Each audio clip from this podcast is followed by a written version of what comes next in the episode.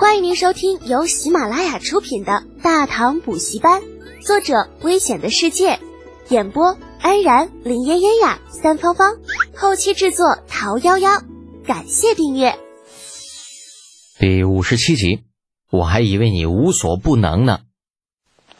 打开程茵茵递上来的账簿，李浩的第一反应又是：这尼玛都是些什么玩意儿啊！尽管早有准备。但是看着通篇大写的一二三四，那看得李浩还是有些眼晕。哎呀，好在哥有过目不忘的能力，要不然怕真是栽在这丫头的手里了。怎么样，德简公子，现在后悔还来得及？程茵茵见李浩拿着账簿翻来翻去，笑得像只阴谋得逞的小狐狸。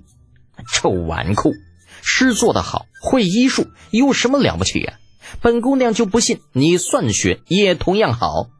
那再说了，就算算学好又怎么样呢？这桌上摆着的可是近一年的账册，那就算是长安里最厉害的账房先生，要统计出来，恐怕也得需要个三五天。脑力全开，一目十行记录手中账册的李浩，那手上动作稍微顿了顿，侧过头，略带迷茫。为什么要后悔？后悔什么啊？装。那你就装吧。程茵茵轻咬贝齿，指着堆在一起的账册，善意提醒道：“那些账目都是今年的，全部统计一遍，怎么也要三五天。德简公子应该不想把时间全都浪费在我这里吧？”李浩哦了一声，看都没看堆在一起的那些个账册。我看东西很快的，用不了三五天，半个时辰足矣。半个时辰。那这下连店铺掌柜都开始撇嘴了。作为长安地区唯一的纯碱供应商，一年的账目绝对不可小觑。这半个时辰，别说要做大量的记录，能翻完就已经很不错了。程茵茵同样是如此想的，看着李浩翻书一样翻着账册，忍不住道：“德简公子，难道不需要记录一下？还是说你只是打算翻翻？”说话间，李浩已经把手里的账册翻过一遍，随手放在一边。不必如此麻烦，茵茵妹子如果有时间，不如去安排人把我要的东西装车。别忘了啊，是价值五百贯的纯碱。啊，程茵茵已经不知道说些什么了。活了十多年啊，要脸的不要脸的，她都见过不少。可是像李浩这样不要脸的，嗯，还真没有见过。当下啊哼了一声，对着掌柜怒道。去，给他准备五万贯的纯碱。本小姐倒要看看，一手医术冠绝长安的德简县子，是如何在半个时辰里把一年的账目全部清算好的。诺，被迁怒的掌柜二话不说，转身便走。这接下来的发展已经不必再看了，根本就不可能有人在半个时辰里把这么多的账目全部清算一遍。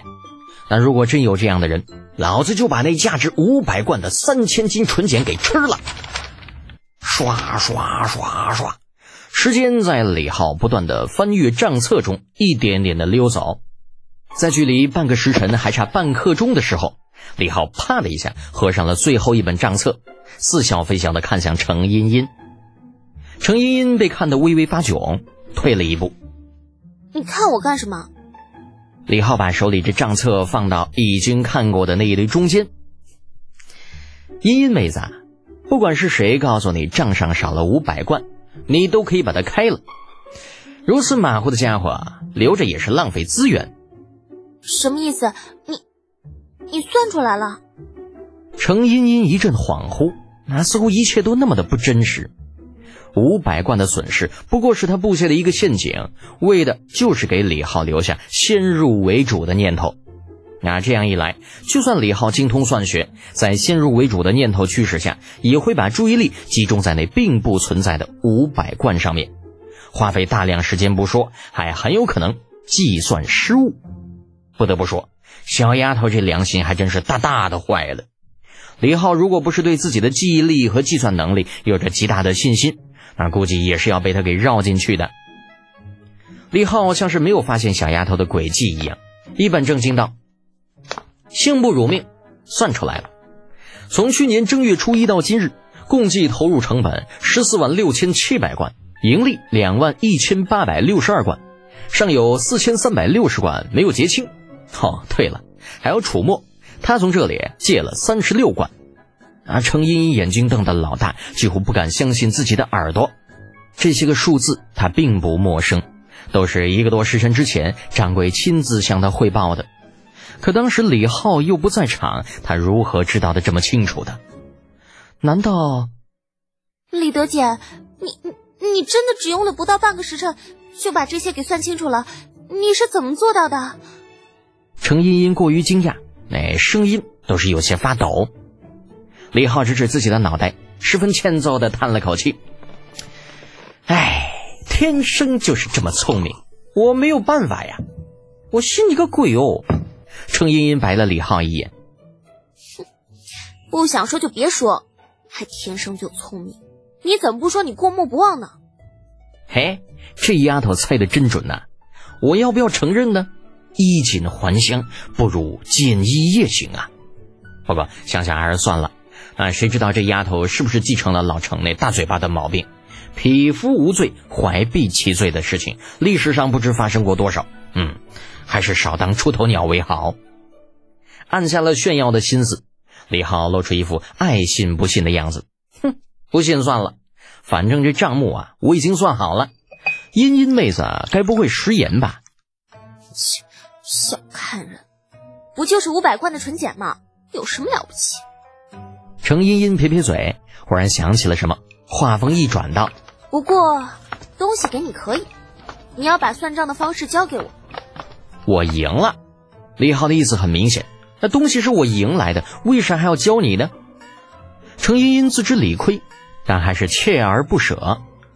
可是你刚刚答应过要教我，我赢了。我把今天的事情告诉我哥，我赢了。不教我。你从今往后一两纯碱都别想买到。哎，我突然发现你家记账的方式好奇怪哦，要不要我帮你改改呢？哼！程茵茵傲娇的扬起了小脑袋，想借此掩饰自己的尴尬。那从小到大，除了爹娘，还没有谁能够让她使出撒娇大法。这个李德简真是太坏了。但是很快，小丫头就发现李浩似乎并不是无所不能。至少那一笔字儿，嗯，就烂的可以。如果不是亲眼看着他笨拙的拿着笔写下一二三所对应的阿拉伯数字一二三，真的很难想象这是人写出来的。于是程茵茵发自肺腑的感叹：“李德姐，我还真以为你无所不能呢，原来你的字竟然这么丑。”问你吗？老子不想教了，好不好？听众朋友，本集已播讲完毕，请订阅专辑，下集精彩继续哦。